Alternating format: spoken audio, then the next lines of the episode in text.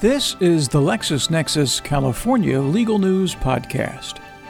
Litigation news stories from recent issues of LexisNexis Mealey's publications. Current and targeted legal news and litigation reports. The former chief executive officer of InterMune Incorporated was convicted September 29th of a federal charge of wire fraud in connection with a false and misleading press release about a clinical trial for an off label use of the company's Actimmune interferon gamma 1b drug. W. Scott Harkonen was found not guilty of felony misbranding of Actimmune by promoting it for off label uses.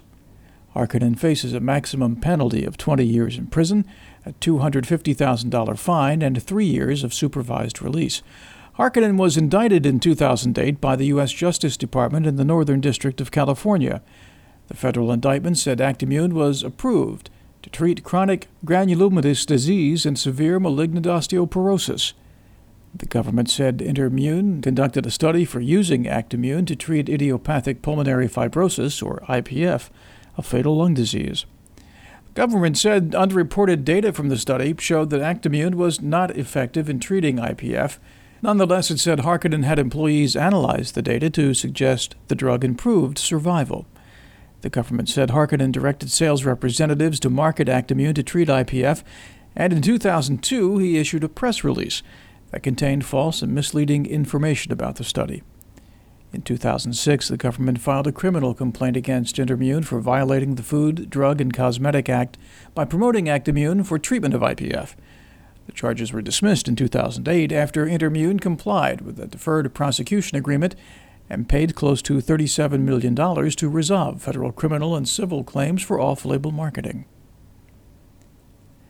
A California Superior Court jury in September awarded more than $49 million to a man who suffered a traumatic brain injury when a truck struck the vehicle he was riding in. The award included more than $27 million to cover his future medical expenses. Drew Bianchi suffered a traumatic brain injury while a passenger in a car that was involved in an accident with a Peterbilt truck. The truck and an 18 wheel rig struck each other at the center line of a road just before the accident involving Bianchi. Bianchi, who was 21 at the time, suffered injuries that require a lifetime of medical care and was awarded just over $49 million, including $3.4 million in past medical expenses, 27.6 million in future medical expenses, 4.5 million for future lost wages, and 13.5 million in general damages. A source told LexisNexis Mealey Publications the verdict is thought to be one of the highest non punitive verdicts in the state of California for an individual sustaining a traumatic brain injury. A California appeals court on September 21st reversed a San Diego judge's order dismissing a class action lawsuit that accused retailer Pottery Barn of violating state privacy laws. The Fourth District Court of Appeal found the controlling the Assault of Non Solicited Pornography and Marketing Act of 2003, or CAN-SPAM, preempted a plaintiff's claims under the Song Beverly Credit Card Act. Susan Powers' class action lawsuit alleged Pottery Barn made a practice of asking for personal identification information, including email addresses. Powers sought damages for violations of the Song Beverly Act, violations of Section 17200 of the California Business and Professions Code, and invasion of privacy. The Song Beverly Act limits the information that may be requested of a consumer when a consumer uses a credit card to transact business. A trial court dismissed the case, finding CAN-SPAM preempted Powers' claims under the Song Beverly Act, but the Court of Appeal disagreed finding, quote, because Song Beverly's regulation of what may be asked of credit card customers is not a regulation of what can be sent in commercial emails and is not in any manner specific to email, we conclude Song Beverly is not preempted by CAN-SPAM. The panel found that Congress expressly provided that CAN-SPAM preempts state anti-spam laws. However, Congress specifically limited the preemptive impact of CAN-SPAM. The plaintiffs in a class action lawsuit against social networking site Facebook over its advertising program moved in mid September for preliminary approval of a $9.5 million settlement agreement.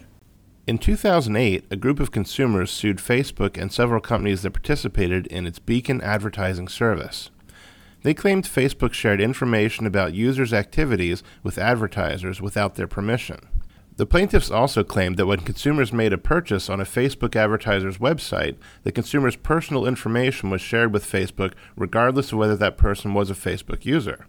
Under the terms of the agreement, Facebook will establish and operate a privacy foundation devoted to funding and sponsoring educational programs regarding issues related to the protection of identity and personal information online.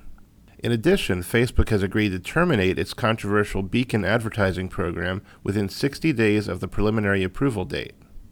For LexisNexis Legal News, I'm Neely cyber editor Mark Rogers. The former executive vice president and general counsel of McAfee Incorporated has filed a complaint in a California federal court against the company for malicious prosecution, defamation, and defamation per se alleging it continues to publicize false statements about his supposed improper conduct in a backdating scandal, even though he's been found innocent by a jury.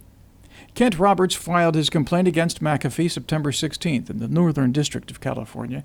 His claims stem from an investigation by the Securities and Exchange Commission in 2006 into McAfee's option dating practices.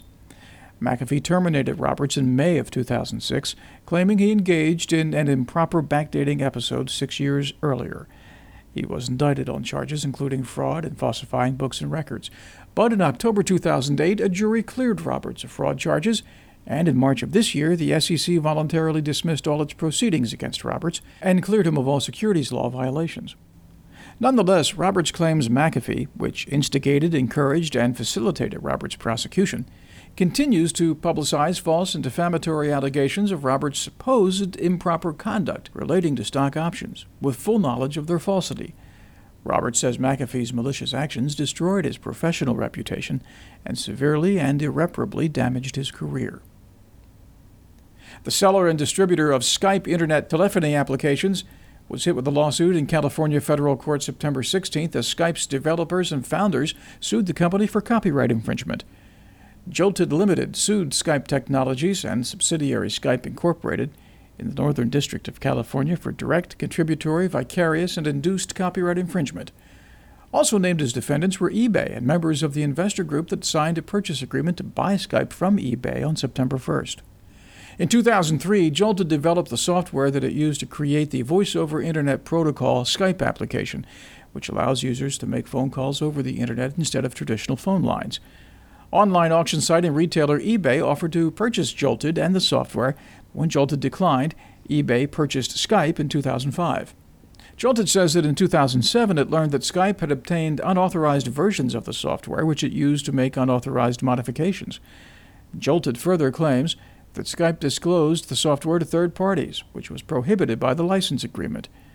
After Joltid terminated that agreement, the company says Skype continued using, duplicating, and distributing products incorporating the software at issue. Because Skype has continued to offer the products incorporated the Joltid created technology to customers, Joltid asserts that Skype has directly infringed its copyrights by reproducing and distributing its works and by preparing derivative works based on the original software code. A video sharing site is immune from copyright infringement claims for content posted by its users under the safe harbor provision of the Digital Millennium Copyright Act, or DMCA. Central District of California Judge A. Howard Matz said on September 11th that record label UMG Records strained to demonstrate a genuine issue of material fact in its claim that Veoh Networks did not qualify for DMCA safe harbor. Judge Matz ruled that under the Act, Veoh met its obligations by policing its site for infringing material, beyond what was required by law, and in responding in a timely manner to reports of infringement by UMG. UMG sued Veoh, claiming that many of the user posted videos on Veoh's site infringed copyrighted works owned by UMG. The Digital Millennium Copyright Act provides safe harbor for online service providers. UMG argued that there were genuine issues of material fact as to whether Veoh expeditiously removed the infringing material. Veoh maintained it removed any videos that UMG identified as infringing. Judge Matz noted that Veoh's terms of use and warning message on its site informed users that they were prohibited from uploading any videos to the site that infringed copyrights. He found Veoh met its burden to prove that it expeditiously removed any identified infringing material. The judge rejected UMG's argument that there were red flags of infringement on the site. For LexisNexis Legal News, I'm Mike Butler. One of the largest Jewish cemeteries in the United States was sued in California state court September 10th as part of a class action lawsuit alleging improper burials and discarding of human remains. The Los Angeles County Superior Court lawsuit alleges Eden Memorial Park and its management engaged in an ongoing practice of secretly desecrating the remains of the deceased. The complaint further claims the defendant sold internment plots at Eden Memorial Park in Mission Hills, California, without significant space to ensure that burial vaults did not encroach on an adjacent plot. Plaintiff claims the defendants took considerable steps to conceal their allegedly fraudulent actions by threatening employees and witnesses with retaliation and loss of employment. The Lexis One community, where individual attorneys are going for free case law, the Lexis web search engine, free forums, and Mealey's online. Get access to Lexis.com through research packages for the time you need without signing a long term contract. Check out emerging issues analysis, news, blogs, the Download Center, the LexisNexis Store, and more. Lexis One, the online community and research resource for individual attorneys. www.lexis1.com. For further information on these and other California cases, visit lexisnexis.com forward slash Mealey's or totallitigator.com. LexisNexis Legal News California is written by the editors of LexisNexis Mealey Publications, current and targeted legal news and litigation reports. The LexisNexis California Legal News Podcast. Copyright 2009 by LexisNexis, a division of Reed Elsevier Incorporated. LexisNexis, Total Practice Solutions. This is Steve Bursler. Thank you for listening.